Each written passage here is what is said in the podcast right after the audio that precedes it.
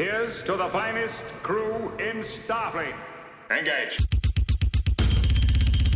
Captain Jean-Luc Picard of the USS Enterprise. Captain Jean-Luc Picard of the USS Enterprise. Welcome to The Greatest Generation, the Star Trek podcast by two guys who are a little bit embarrassed to have a Star Trek podcast. I'm Adam Pranica. I'm Ben Harrison. Ben, it is the Monday after.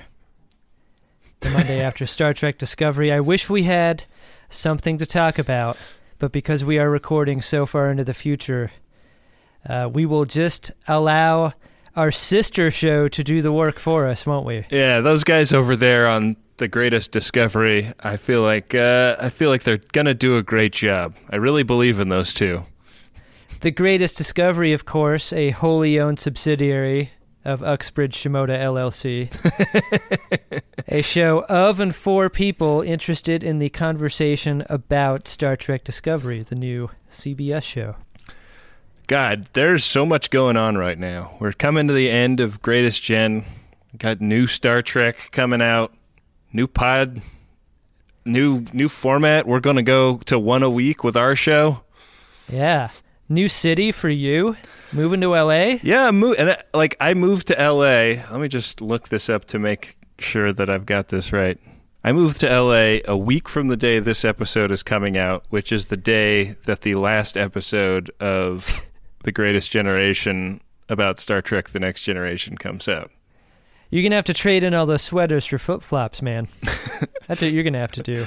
I put out a question on Twitter today. I was like looking at my TV and I was like, do I really want to risk packing this up and shipping it across the country?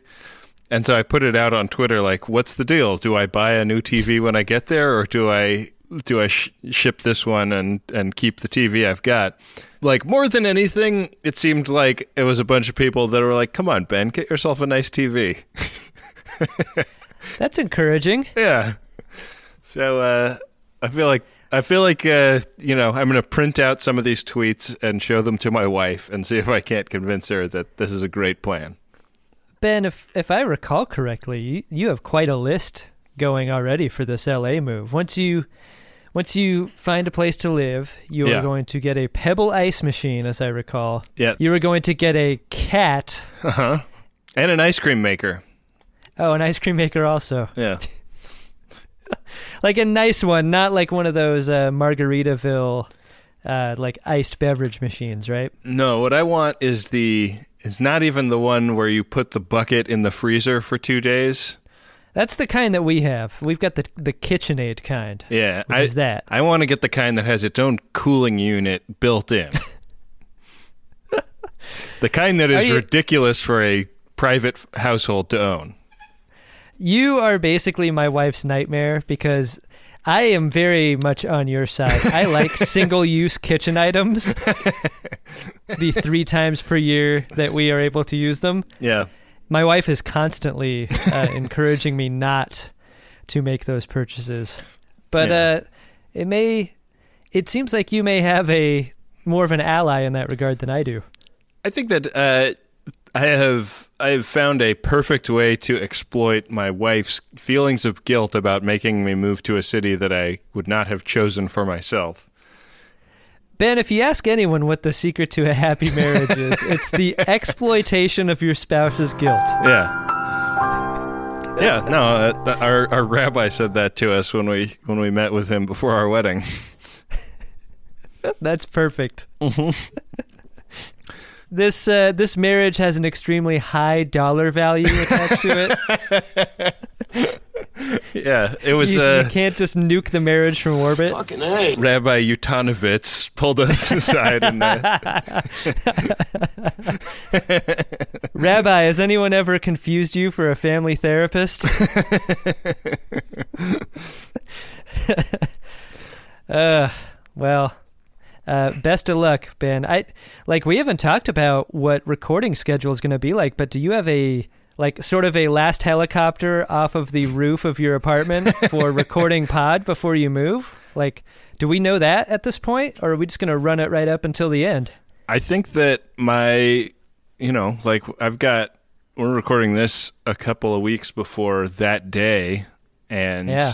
Uh, Hard to forecast. I think we'll probably get at least the first few DS9s recorded before I go. That's, my good. hunch.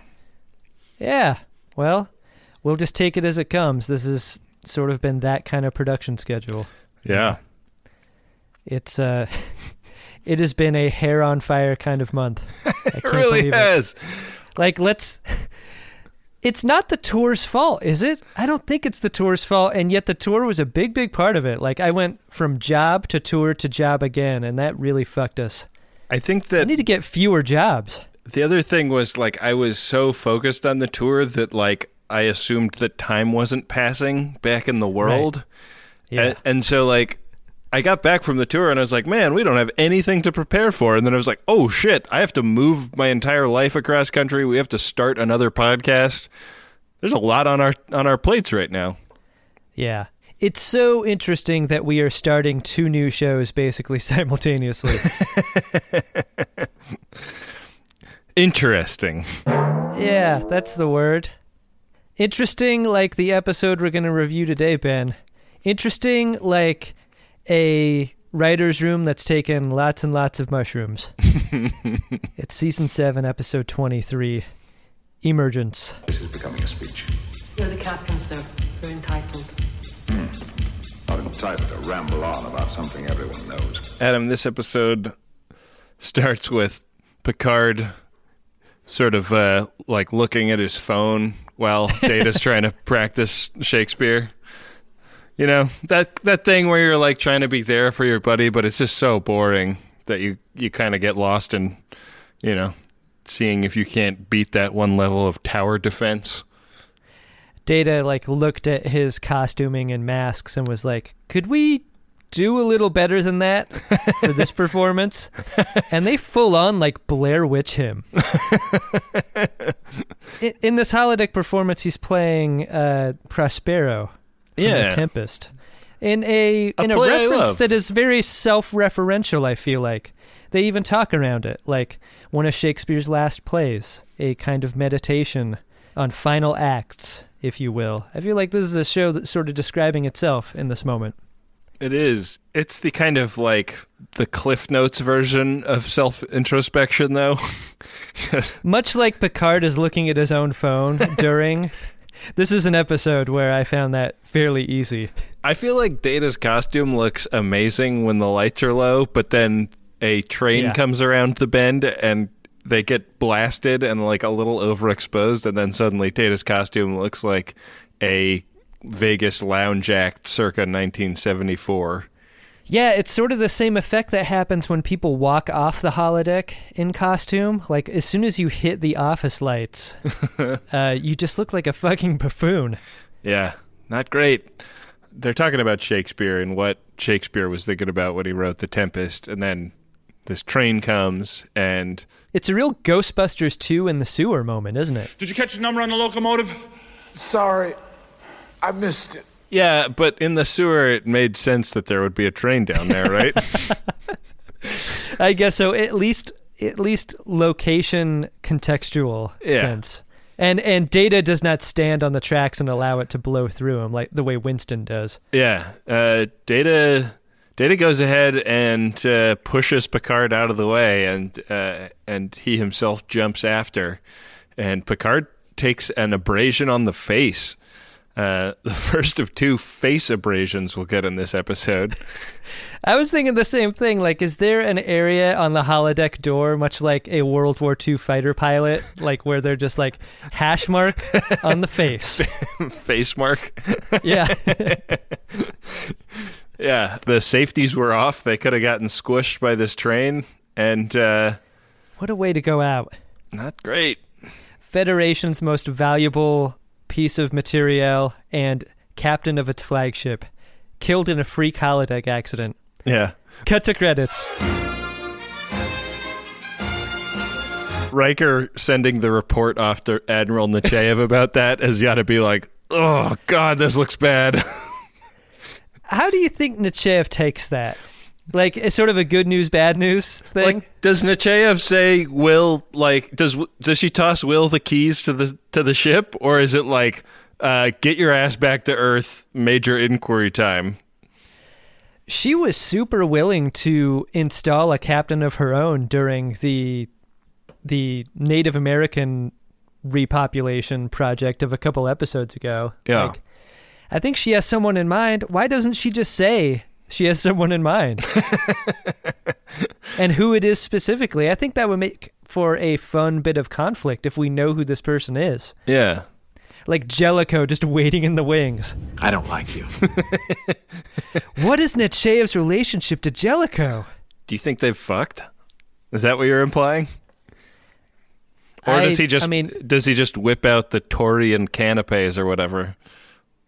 Yeah, I mean, you look at Jellico, I think he's got time for canapes. Yeah, well, he's running a four shift rotation. He's uh, he's he's got a lot of uh, sleepy people on his ship. that canape game is super tight. Does that mean that if you're running a four shift rotation, does that mean at any given moment three quarters of the ship's crew are not working? If you're running a four shift shift rotation, does that mean all of your shifts are six hours? I guess it would. That's kind of sweet. I mean, why wouldn't your crew want that? They depict Jellico as being so uptight, but that's great. If you get off, if you get off work at like at like three thirty p.m., fuck it, let's go drinking, guys. Yeah, that sounds good to me. I don't know. I don't know why everyone was so butthurt about that. I think it was like literally Riker was butthurt about having to like rejigger his iCal or whatever. Yeah, maybe Riker was the only one with a problem with that. Maybe Riker was the antagonist the whole time in that episode. I'd like to watch that episode again through fresh eyes. Yeah, now that we've come to this amazing revelation about what a chill dude Jellico actually was. Jellico and DeSoto were like best buds at the academy. I mean- roommates. He he had he had a catchphrase that was very close to Larry the Cable Guy. Get her done. That's the kind of vibe he was going for, I think. You know, DeSoto was listening to Jellico jerk it in the bottom bunk at the academy. Yeah, DeSoto's got like an eight shift rotation. He's like, guys, don't don't break a sweat. This is just Starfleet. There's no money. Everyone works four hours with a 45 minute break uh, right in the middle. That's how we run the hood. It's how we've always run the hood. Um, so we come back from title sequence, and Picard and Data decide to shut down holodeck for a while while they figure out what is going on. That could be a really bad moment for anyone who's inside running their program. Like they, they only briefly mention it, but much like the last episode where Jason is beamed off of a climbing wall mid climb, like Yeah. Depending on what you're mid doing on the holodeck, that You could d- be quite a shock. You just smash cut to holodeck two, and Riker falls a foot and a half from a prone position. From a standing 69 position, he like falls on his head. I love the idea that Riker would be the upside down one in a standing 69. hey man, he, like his taste is just Amazonian sized women, like ready to do snoo snoo on him. I don't believe this. The spirit is willing, but the flesh is spongy and bruised. Like they they send another uh, another killed in the line of duty message to Nechayev about Riker. Yeah, he broke his neck. I think at that point Nechayev might assume command herself. like that's the top three. The top three get killed on the entrepreneur in one terrifying holodeck accident. What would it be like to be the people that go into that holodeck and find Riker? Like rigor mortis has set into the boner that was. That's a that's a face down in the casket if you're if you're burying Riker. That's that's one torpedo that's filled with a single snake once you once you shoot it out into the universe for his funeral. Of all the souls I've encountered in my travels, his was the most horny.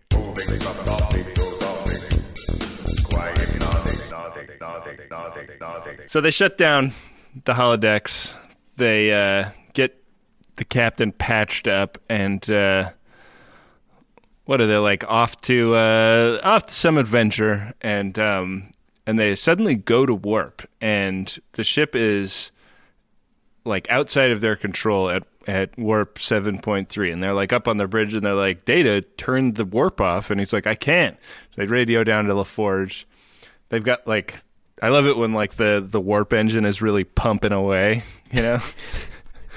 Yeah, it's a very satisfying pump. laforge is like is like running around. He's like i don't know what the fuck is going on and if i mean we could turn it off but it would mean like a full warp shutdown which would you know it takes a while to get back from one of those. More than a week. Picard is pretty quick to say like well I, that's what we got to do then Yeah, we can't just be out here ready to ram the ship into something. yeah they don't know where they're going I was gonna say, like, almost as quickly as it starts, their jump to speed stops, and Picard's like, "Hey, Geordi, great job with that that was slamming of the brakes." that was really quick you really you really nailed it Geordi uh, does not take the credit for this solution. Well done, Miss LaForge.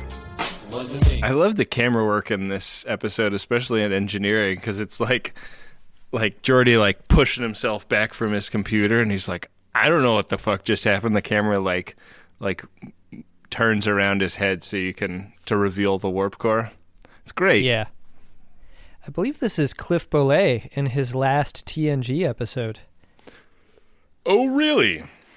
Yeah, he is. Uh, he's the director who directed the most TNG episodes, Wow. Mr. Cliff Bollet. I mean, I thought that uh, the directing in this was a lot of fun. Yeah, TBH, it stood out to me. 25 TNG director credits for him. He has 7 in DS9 and 10 in Voyager. The guy's a titan. Yeah. And he looks like a great guy. You look at his uh, file photo, like he uh, he looks like he's in the parrot army or whatever the fucking people who like Jimmy Buffett call themselves. He's wasting away in Margaritaville. yeah. He Oh, looks like a guy who would enjoy a nice frozen beverage with you. I uh, last weekend, as of this recording, went to the uh, ash scattering of my uncle, who for 35 years was in recovery from alcoholism, and I Yeah. walked out onto the beach where we were holding the ash scattering, and like people from his his Quaker meeting had set up music to play while it was going down. And the song selection that they had picked was Margaritaville. In accordance with what we think your dying wishes might well have been, What? I came very close to just going and like yanking the cable out of the out of the amp from the fucking guy's piano. I was like, you guys didn't know him at all. How sure are you that those were his wishes? That was the song that followed that shots, shots, shots, shots, shots, shots song. hey, now that you're dead, your struggle with this chemical addiction uh, is a fun joke. Uh, Yeah. I uh fortunately they finished the song before my father came out or I think it would have been pretty bad. yeah, no kidding. Come on, guys, Not a good look. together. They uh they're like, "Well, what the hell was that about? Our ship is out of control and uh we're also having holodeck problems." And Geordi and Data come up with this kind of it's it's not a solution but a lead, which is that there are there's evidence in the ship sensor that there was a theta flux distortion building up around the ship that would have ripped the ship apart uh, if if it had built up anymore, and if they hadn't gone to warp right when they did, We would have been blown to pieces.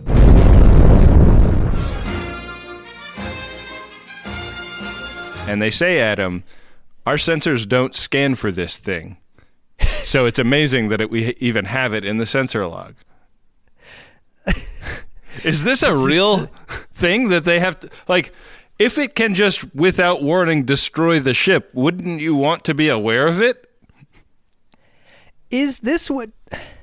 This is so stupid. Like, if it's if it's possible to scan for something that could destroy your ship at any moment, why don't they scan for it? It's like they choose not to. It's like they got to five minutes before they would have finished the invention that would have scanned for theta flux distortions, Yeah. and then went on lunch break. It's like the Enterprise was sitting on top of a jacuzzi jet when they weren't supposed to, and then they could have had their assholes ripped out of them. the idea of this is terrifying, and what's weird about how everyone plays this is like they don't play it as a oh well we should really start scanning for this shit in the future. they don't they don't really postulate that. They also don't talk about how great it is like that that they came with it within a hair of dying and they survived. Like there's no sort of like this is a thing that happens all the time on this show. Like there's no recognition of the wonder of the circumstance. Right. like this seems worthy of a whoa that's that's great. Good little ship. And then like give the ship a little pat on the wall. Like Yeah, you sure got us out of that pickle like uh, the next scene is Data and Geordi like doing some Jeffrey tube crawls, and they're like, "Yeah, I wonder how that happened. Maybe the ship picked up on it and warped because of some safety system." Which is like, wait, what? Like, if that's possible then that changes everything don't you think the operations officer and the chief engineer would be aware of a system such as that? I mean, you could extrapolate that that if the ship were capable of doing that, then why wouldn't it like fire on random shit that it saw was a threat? Why didn't it shoot? Why wouldn't it shoot a DaiMon Bok's probe in the last episode? Yeah, like I mean like it's like it's one thing if I discover that I can put my iPhone in low power mode no matter what the battery level is because it's like buried in a menu somewhere. It's another thing for the chief engineer and the operations officer of a starship to be unaware of a system that can trigger warp warp speed because the ship is automatically trying to get them away from a threat. Geordi's like a guy who bought a. In our world, he's like a guy who bought a camera but didn't read the instructions before taking it out on a shoot, and is surprised to see that it records without hitting the record button. Like he uh, he didn't read the manual on the ship, and so he can't confirm or deny the idea that the ship will just do this. Yeah. and that's the most troubling part. So they find this Giga looped into all these ship systems in the Jefferies tube. It's kind of like uh, it's kind of like six crazy straws all interacting with each other. Yeah, it sure is. Man, you know that web that website Think Geek that does all those licensed office toys. They should they should do a, a crazy straw based on the uh, based on the emergence thing. That would be great. I would fucking buy that shit. it's a straw so large and complex that like it would drain an entire drink into it before you even got to taste any of it. only Riker can can derive enough suction to pull liquid through it. And even then he's got to be upside down to do it. Yeah, uh, gotta be. Maybe Riker just has hiccups all the time.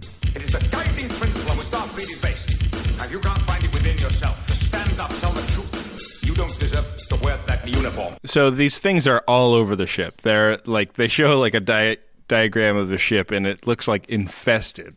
And they're Yeah. like, this is all concentrated on one of the holodecks. So let's go down there and see what's going on. Maybe we can maybe we can like shut it down at the source. And they go down to the holodeck. Program is running. It's actually several programs, and uh, so they they go through the door, and they are on a train. Riker even has the the throwaway line before they go in, like this should be interesting. like I think, I think he has an idea of what's going to be behind that door, and he has to be a little disappointed at what they see. Yeah, several programs are running, so Riker's like, "What are the odds it's not at least a couple of mine?" Like it's two train cars 69ing each other. so they uh the three walk through that that door that that goes in between train cars and arrive in some sort of like saloon car. Yeah, This looks like a fancy way to travel, man. Yeah, it's a very nice interior train car scene. And you've got like some disparate character work happening here. You've got a knight in a suit of armor. You've got sort of a Wyatt Earpy type figure. Yeah, you've got a, a rustic, you've got a flapper, got a man in a gray flannel suit. Yeah, you got all the great minor characters. You've got all of the great, eh, we have this costume on the Paramount lot. Giant nude Amazonian woman, Yeah, like she- doing come hither finger to Riker. She's there, of course. Uh, and uh, David Huddleston, the conductor, comes in. Please have your tickets ready. One of the greats. Yeah. Wearing Hudsucker. Walks in asking for everybody's tickets, and he's in a conductor uniform. And uh, he kind of ignores the crew at first. And uh, while he's ignoring them, Data is like, "Oh, here's the uh, here's the panel in the floor of the holodeck where I get at the power. I'm just gonna open this up and turn everything off, and uh, that'll be great." And uh, like as he's as he's doing that, it gets the conductor's attention, and he's like, "Hey, you guys, you guys are gonna have to give me tickets, or I'm throwing you off this train." The bums will always lose. and uh, into the fray leaps the conductor, who insists that these people are here to help, and um, it's like a it's like a real conflict between the conductor and and the uh, and the engineer. Um, engineer played by a real another that guy in his own right, Thomas Kopache. He's been in a bunch of things. This guy plays the catheter cowboy from from the last week tonight ads. Yeah. he's great. And there's two things I know. I don't like pain when I calf. And the nuclear triad consists of land based missiles, submarine launched missiles, and aerial bombers. That's because I think we were talking about the fact that he has a little role in No Country for Old Men. Yeah, the part with the boots. How those Larrys holding up? Ah, I love this guy. Yeah. Man, I didn't recognize him. Yeah. He really disappeared into that engineer part. That fucking engineer part is great. He really like he really kills it. If you're an actor who plays parts like this, this has got to be one of the greats because it's one day of shooting. Yeah, it's to a super toothsome scene for you as an actor, and then you get killed. Yeah. Yeah, he gets killed Real by by like a mafioso. the cowboy doesn't kill him. I thought the cowboy does. No, it's the uh it's the like, you know, oh this guy's a friend of ours kind of guy. Oh, right, like the uh, like the Godfather's Pizza spokesman or whatever. Do it. He's a real pizza place tough guy. Yeah. I think you're thinking of the world's shittiest Kurt Russell character who, who doesn't wind up having any lines. Yeah, that guy's Ersatz Earp. Um, so so they uh, they I'm just gonna touch every possible episode title there is as we go. I'm licking all of them lick all the so that they're cookies. mine. Adam, I, I spent 30 minutes on the phone yelling at our bank uh, before before we got on, so I'm not going to be coming up with any good quips. I'm just going to sit here and drink my sorrows away. You're Um, doing great, Ben. What are you drinking, by the by? I'm having some Sierra Nevada Pale Ales.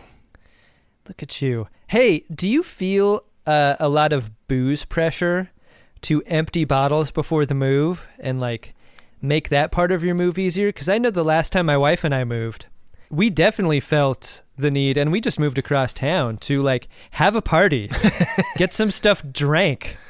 I have You have feeling any of that? I have an unfinishable amount of booze uh, due to my off and on career as a cocktail influencer. Beer is for breakfast round here. Drink or be gone. Unfortunately, I'm going to be shipping a lot of bottles.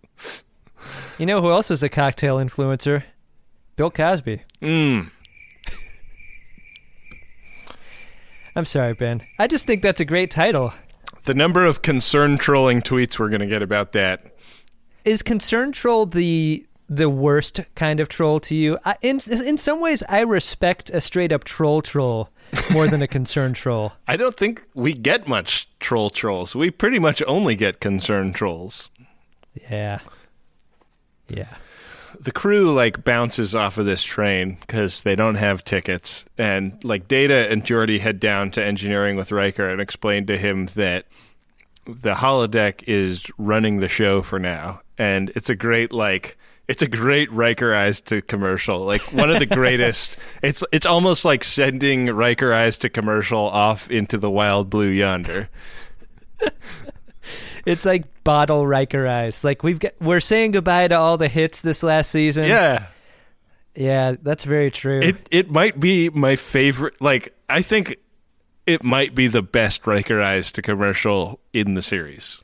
It's that good. Is he semi wall-eyed during? Because my favorite wa- Riker eyes to commercial are also when the camera gets too close, so close that one eye goes in one direction and one eye goes in the other.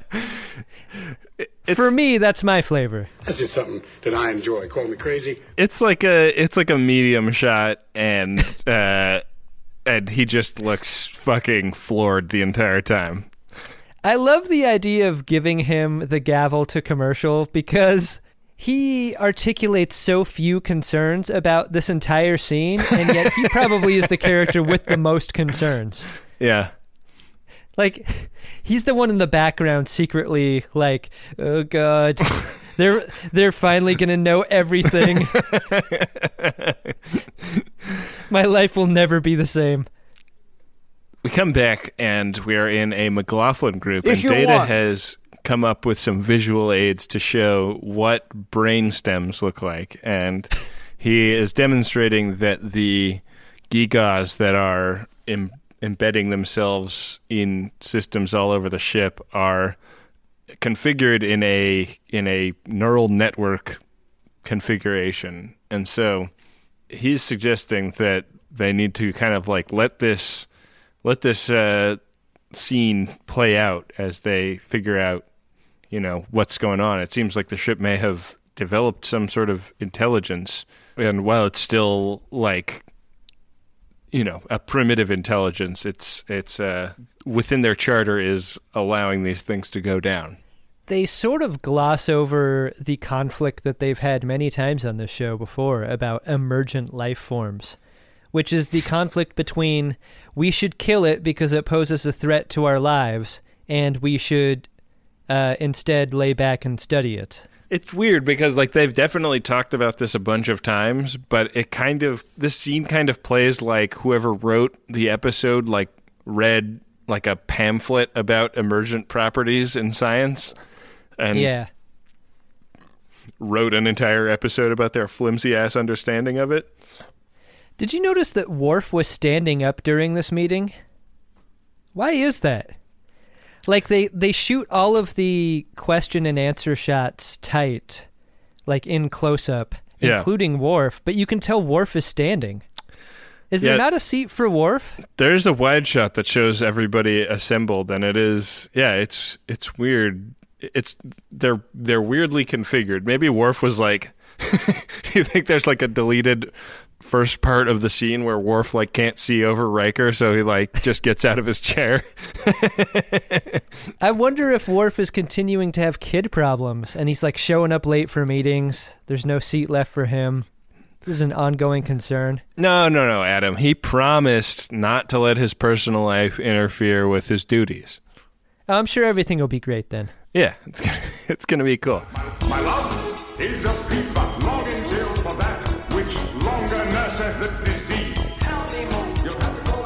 Troi decides to like lead another expedition into the holodeck, right? Yeah, she's gonna see like what happens when she talks to the characters and you know give do do this more as like a a stranger in a strange land visiting with the with the characters everything is in the, that's going down in the holodeck has something to do with these objects that are that are you know appearing all over the ship so she wants to talk to them and see if she can't get a sense of what they're after This is a plan that's different from the first plan because in the first plan, Data was just going to bring a wrench to the train and and start like busting shit up. In this way, Troi just wants to see if the program will articulate what it wants instead of just running roughshod over it and trying to, you know, affect a solution that way.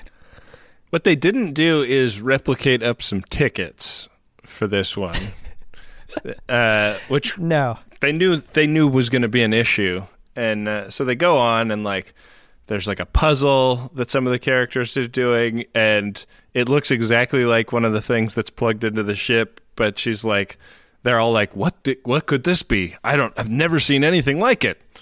I guess Worf and Troi weren't the ones at the Jefferies tube, so maybe they haven't seen one. But like, Geordi and Data saw it, and Data's there. Shouldn't that have been something that they brought up during the meeting? Like even as just a one last thing, like oh yeah, we also ran into this uh, this shape. May or may not be important later. Yeah. Anyway, Well, they uh, they arrive at Keystone City and they come up out of the subway. So apparently, this train is a subway. it's the Seventh Avenue line of the IRT. If uh, anybody is uh, paying attention, it's like uh, now I haven't been there before. Ben, is that where the Orient Express goes? yeah, it it goes Okay. through the backlot fake Manhattan that they probably also use in the Seinfeld program. Oh yeah. Here's a here's interesting trivia. No new sets were needed for this episode. The train set was a reuse from Bram, Bram Stoker's Dracula, and the uh, and Paramount's standing New York City street set was used for Keystone City. There you go. Yeah, so it is like ersatz Manhattan with no cars and no people. It's like uh, the cheap version of doing this kind of thing. and um, so they find like a manhole cover, and Data's like, "This is cool. This I can I can access the power from here. Maybe I can disconnect these little jobbies from the ship without hurting them." Uh, meanwhile, Troi and Worf run off after the mafioso, who they find shoving this gold brick into a like the last empty brick hole in a wall, and uh, it like lights up. It's like a, a real MacGuffin situation, and uh, I haven't ever built a brick wall before, but is that how you do it? You leave you leave bricks leave bricks unbricked in the middle? yeah, Now when you're building a brick wall on a holodeck simulation,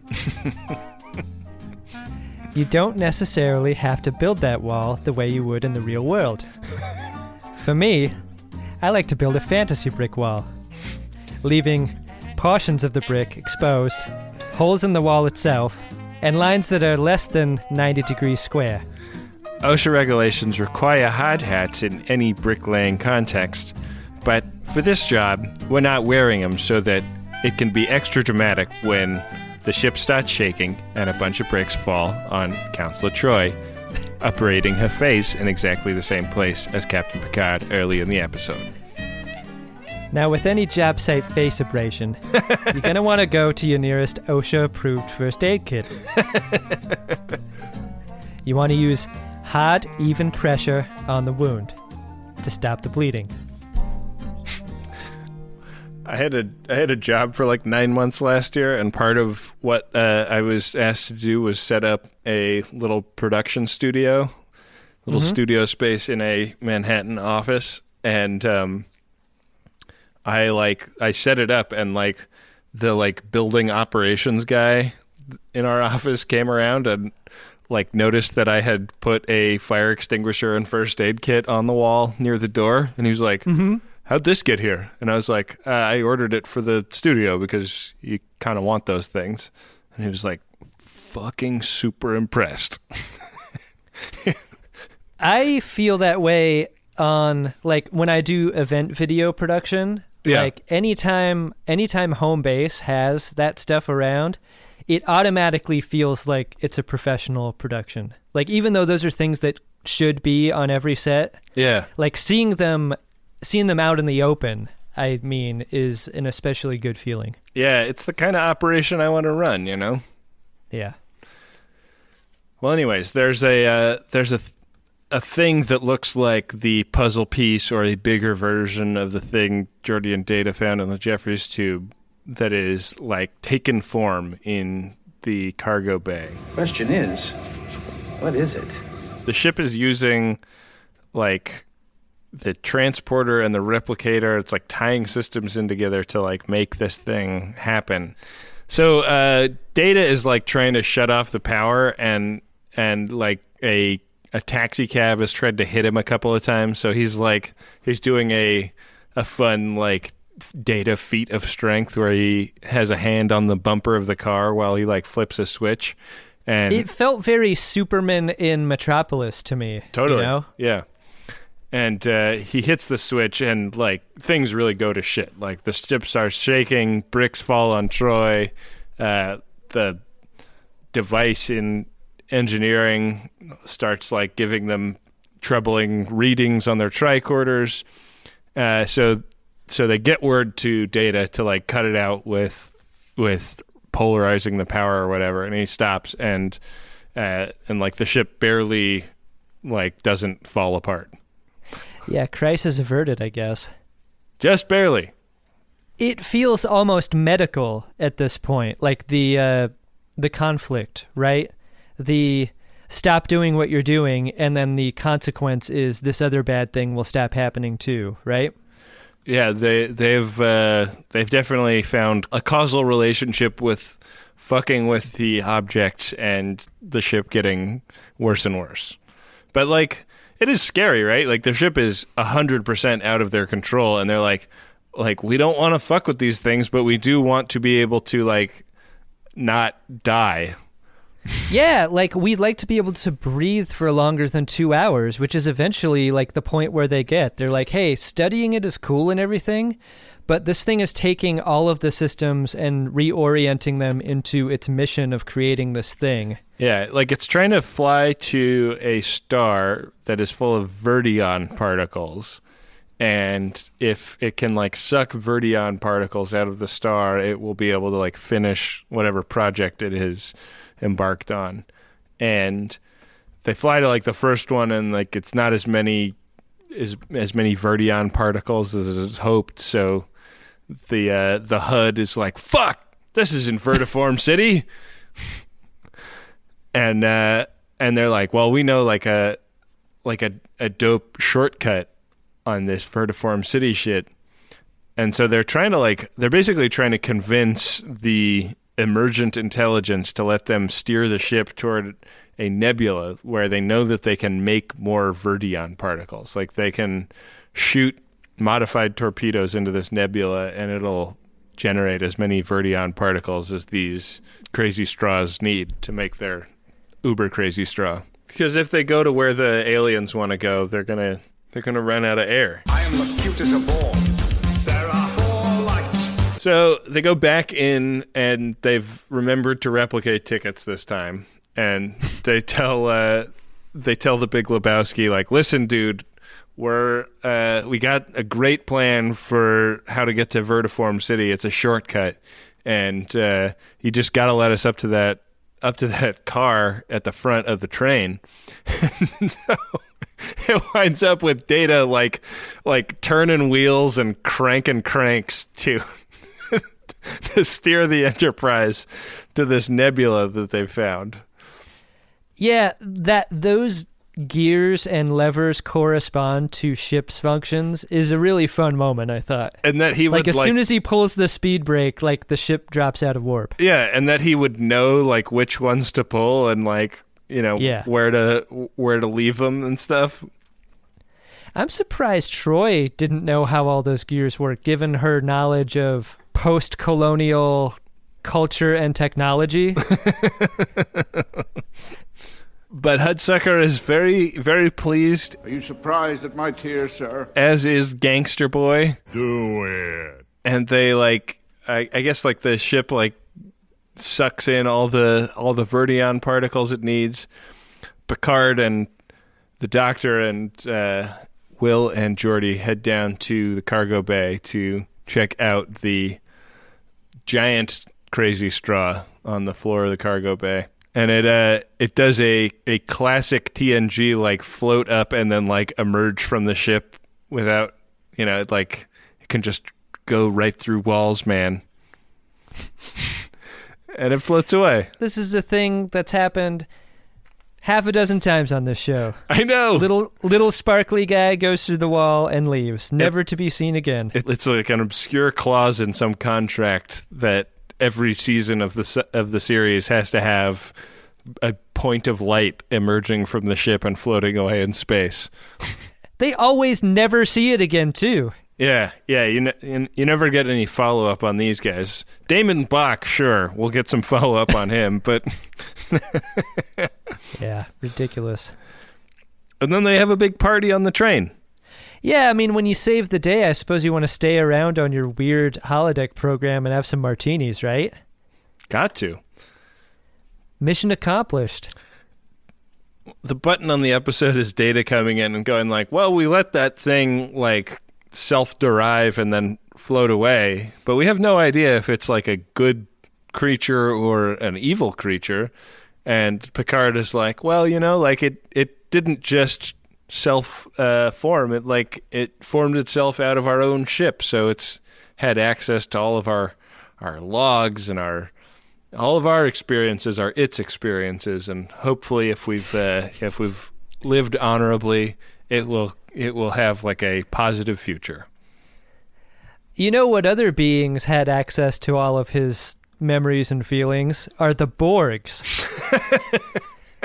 Didn't change their minds about anything W slash R slash T genocide. Or the Nubbin Bugs. The Nubbin Bugs knew everything about the Federation and they're still evil and out there. Where do you get off, Picard? I wish, as he was talking about like all of our our hopes and dreams, if the camera had panned over to reveal that Riker was sitting there on his couch, just like finger in collar, like ee. Ooh.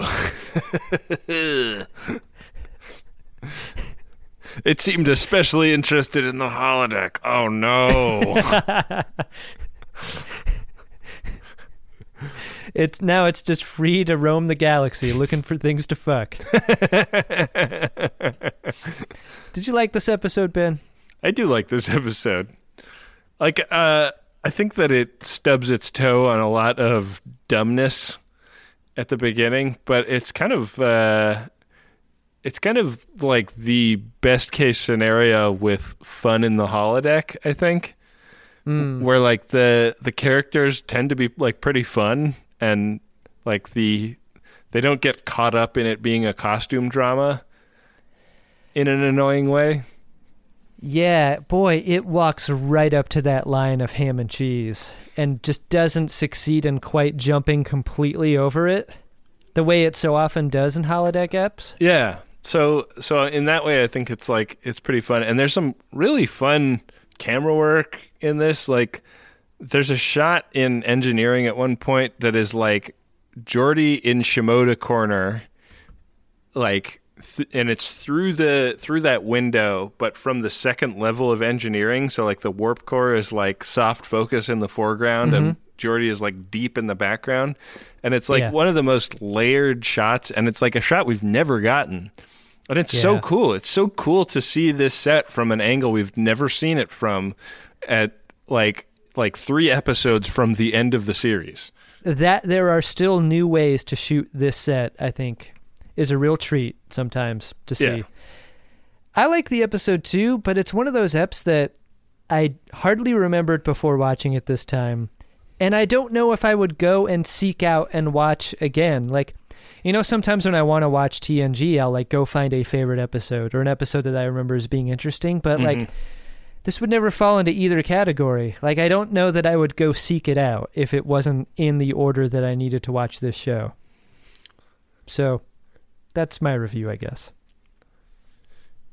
Well, Adam, do you think we should uh, go check out if we have any priority one messages? Yeah, let's do that. Priority one message from Starfleet coming in on secured channel. Need a supplemental income. Supplemental income? Supplemental. Supplemental. Yeah, it's extra. The interest alone could be enough to buy this ship. Ben, our first priority one message is from Robert Jason Harris, alleged bad hygienist, astrologer to John Ersprung Esquire, and all around badass. it is for Andrew Wade Nadolski, Olympic gold medalist in polar region trolling and genital wart size. Oh, jeez. God, you know, like they're using first, middle, and last name like they're both serial killers. Message goes like this When you left for Pole, I shed a single tear, unaware you'd make it my childhood Halloween costume. Angry condom head fat Picard. My second most embarrassing TNG related memory. Can't wait for you to get back so we can porch beer and send each other ASCII middle fingers over stable internet. Go fuck yourself with the dwindling Ross ice shelf. Megan says hi. Did I read that right? That sounded that sounded difficult at times. I When you left for pole. I think Andrew Nadolski actually wrote us about how he's at the South Pole. He's grilled cheese guy, right? I think he uh I think he like had us give his friends in Chicago a shout out. Is that the same Yeah. guy? I remember Or- that too. That's got to be the same guy. Or do we have more than one listener in the polar region, Adam? Are we DPing the polar region? I th-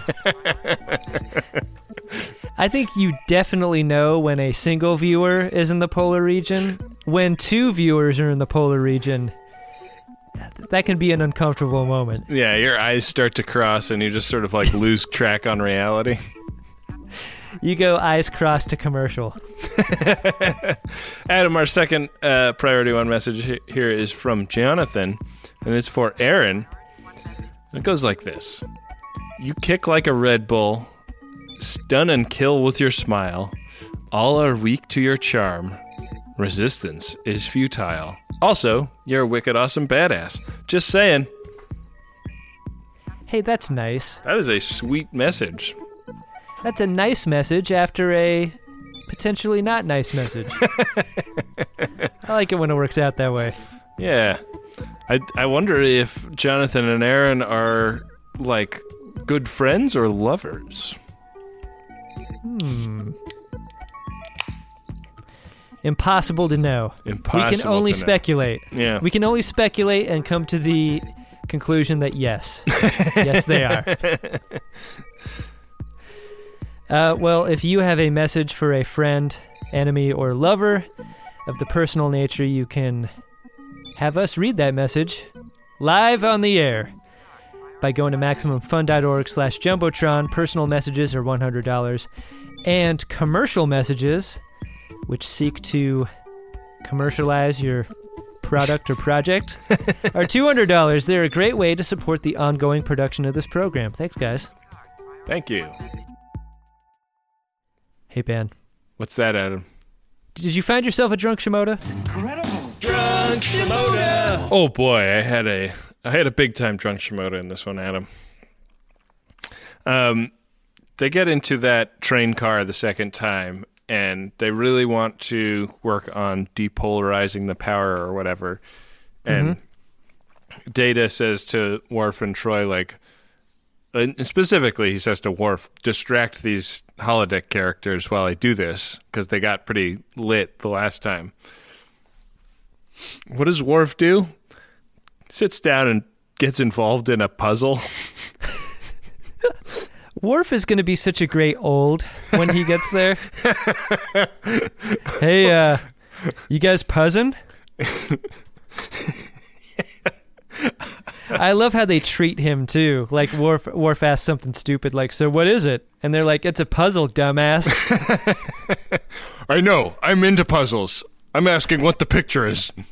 Ben, it occurs to me that as we wrap up the greatest generation, next generation version, all of these Shimodas toward the end really have implications in terms of season seven, Master Shimoda, and series wide Shimoda.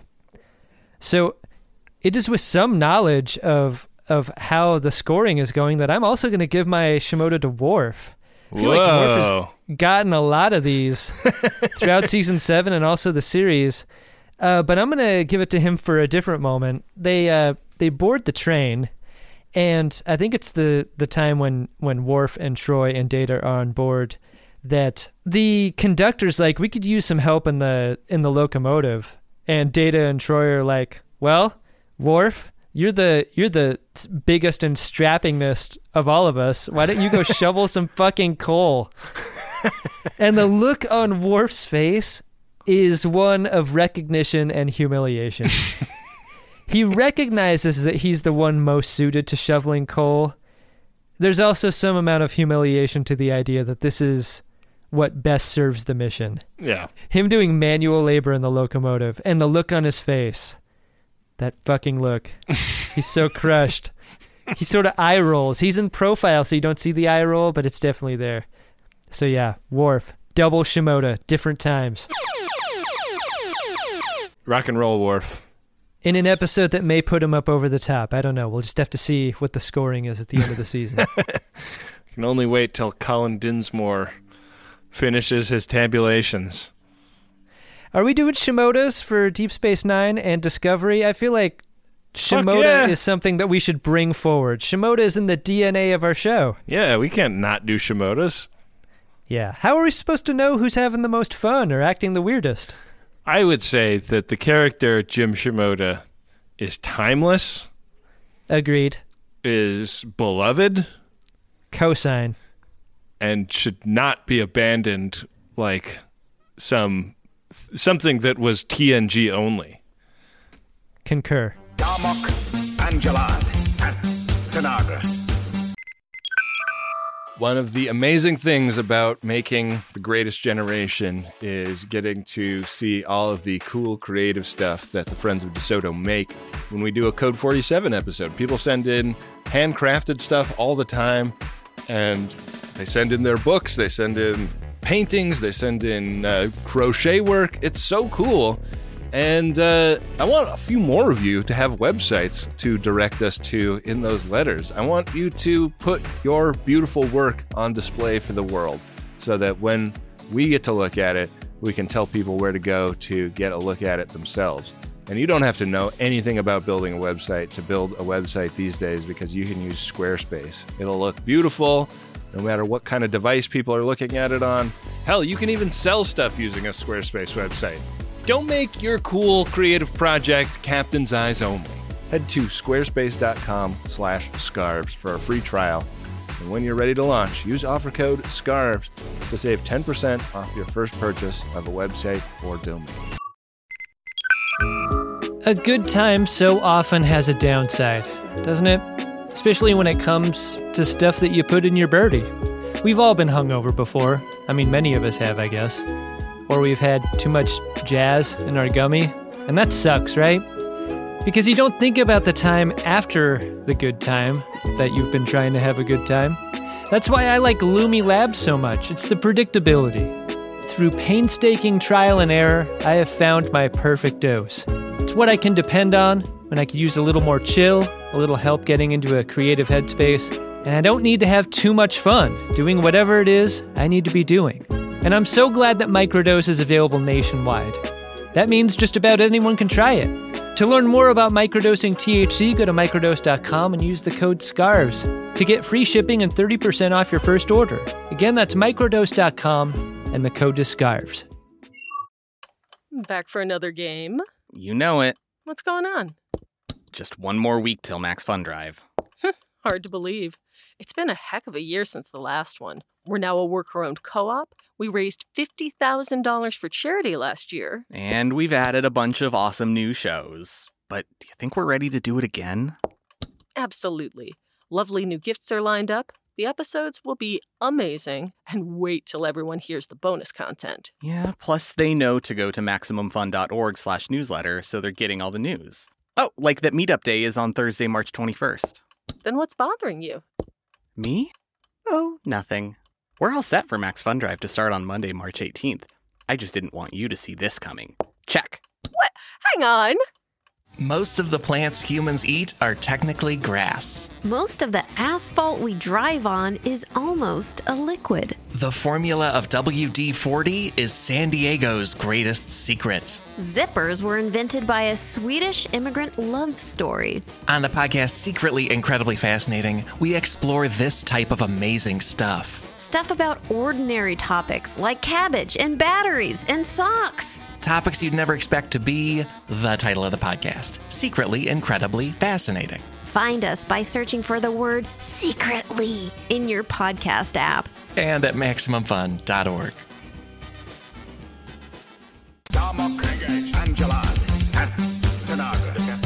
Ben, what do we have coming up on the next episode? The next episode is season seven, episode twenty-four, preemptive strike.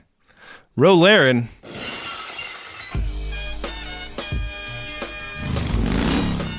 forced to choose between her loyalty to Picard and her hatred toward Cardassia when she accepts an assignment to infiltrate the Maquis. I'm so glad we're going to bring that drop back. Yeah. That'll be fun. Has Ro been in anything this season? This man, I don't know. This may be her It feels like it's been a long time. her season 7 debut. I love that they give her a goodbye. This is one of the great episodes in season 7, I think. Is this the penultimate episode? Is this the episode before All Good Things? It is. Wow. I can't believe it. We're really coming to the end, man. I uh one time in college was uh, working on a a screenplay project and I uh, presented a version of, of the screenplay uh, in in class, and like we would read them aloud. You you know, you'd like cast Mhm. all the characters, and uh, Mhm. before I got my like feedback from the professor in the class, I said, "I'm hoping this is the penultimate draft I'll do. Uh, I'll do of this of this screenplay." And my professor said, "What do you mean by that?" And I said, "Well, you know, like I'll take your feedback now, and I'll do one more draft, and then hopefully that'll be it." And he said, "Good answer." And it was very clear in saying "good answer" that he didn't think I knew what penultimate meant. Oh, boy. Think about that moment a lot. He was attempting to get you ensnared in a penultimate trap. He really wanted to embarrass me in front of the class. What a jerk. Yeah. I loved that professor, though. He was so good. He was firm but fair. He was firm but fair, and I knew he hated me, but I loved his class. I love the idea that a that an educator could hate you, and your personal feelings on them would be that's fair. Yeah, I, I, I could see how you could hate me. I, I I know exactly why this doesn't work for you, but I appreciate I appreciate all the things that you are teaching me. Is that the way you absorbed breakups too? Like, girl breaks up with you. Yeah, that that checks out. A hundred percent, Adam. Every time, every time I've ever been told by a woman that she's not interested in seeing me anymore, it's been like, yeah, this math problem finally has the answer it was looking for. It's why I so rarely fight those moments at the time because the reasoning is so sound. Yeah, yeah, you're not wrong. Setting aside the idea that for all the kiddos out there struggling through relationships, you should never be in a position to convince who you're with that they should be with you. Like, oh, But the idea of at the moment of breakup, there being any moment where you could be like, "But that's that's not true. That's that's not me. I can be better." You never want to be that guy. You are who you are. And every single time I've been broken up with, that is that has been my re- reaction like, "Yeah, you got me. You found me out." what how did you describe that teacher as viewing you? I would say that, uh, like he was a he was a professor that had kind of three tiers in the class. There were like, you know, like the in the in the sections where where it was like only twenty of us. There were three or four kids that were people that he obviously thought had talent and uh, and admired their writing, and then there were like a big group of kids in the middle where it was just kind of like, okay, you're in this class, you're gonna like learn the shit I say to you, but I don't really care about you. And then there was me and like maybe five or six other kids that, who was just like, you are beyond help. You are idiots. and I can't believe I have to fucking waste my time on you. I'm gonna humiliate you. Yeah. Like Were was anyone in the top tier not a girl that he wanted to fuck? Yeah, no, like there were like it was a screenwriting class in a in in like I don't know sophomore year of college, and there were like there were kids writing scripts in that class that I was like, holy shit, this is a fucking great script. I would totally watch this movie. You know, like I hadn't I hadn't gotten there yet, and I still haven't gotten there. You know, like I've never written a script that I would want to see a movie of. when I was in, I'm almost positive this was my freshman year in college. I took a short story writing class, mm-hmm. and this was like, you remember when you, were signing up for classes in freshman year, and you were like, I cannot believe I get to select a class where I write short stories. This is so fucking great. Yeah. I was so pumped for it, and I get in there. And the teacher has a fucking scarf and it's 90 degrees out. It's like that sort of class. Like it's it's peak English class. and everyone in the class is super serious and like like their short stories are like they were meant to be published in something that wasn't McSweeney's. And I wrote a short story that was basically a short action movie. like it my I basically wrote Taken Yeah. as a short story. Sure. And and we all had to share our stories in class. Like we all had to read our own stories in front of everyone. I have And a very the class- particular set of skills that makes me a nightmare for college professors like you. I'm like eighth on the day in in reading, and I've heard I've heard eight different versions of like of stories of lost loves and death of parents and like and like adulterous adults, and we finally get to me, and like. Three paragraphs in, a guy has popped the emergency exit on an aircraft while it's in the air. and and is like and has turned his seat into an airsats parachute as he's like hurtling towards the ground. The looks on people's faces in this class as I read that stupid fucking story. Here's the you want to hear the the the damnedest the damningest of fate praise that you could possibly hear after that was the the the bescarfed p- professor holding the four beats after I finished my story and going, Well, short stories can be about a lot of things, class.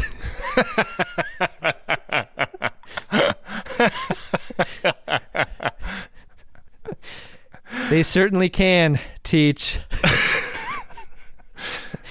Pretty brutal. Good times. Well, Ben, uh, one of the best times of any podcast is when we uh, we express our gratitude for the people who got us here. Uh, most notably, one Dark Materia, who's designed and created our theme and interstitial music, and Adam Ragusea, who's uh, made so much of our other music that we've come to enjoy. Indeed. Uh, come follow us on Twitter. It's at Cut for Time for Adam and at Benjamin R A H R for me, and we use the hashtag Greatest Gen for all of the jokes on there, and it is a real fun hang on Twitter. And no less on Facebook and Reddit. We've got a great Facebook group, a great Reddit sub. Like our Facebook page, um, and uh, what else? Oh, great Wikia that has uh, forensic discursiveness on our various inside running jokes. And with that, we will be back at you next time with another great episode of Star Trek The Next Generation and an episode of The Greatest Generation that might turn on Max Fun at the last moment and become a member of Feral Audio. Hey, uh, any any network that has Doughboys on it is a great network in my mind.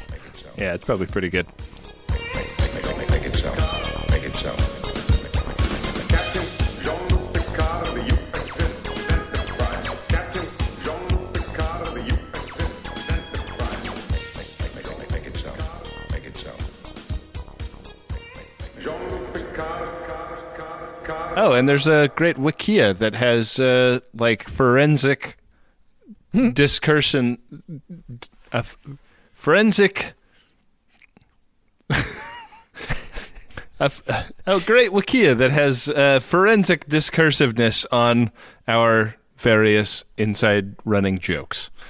Stuck the landing. MaximumFun.org. Comedy and culture. Artist owned. Listener supported.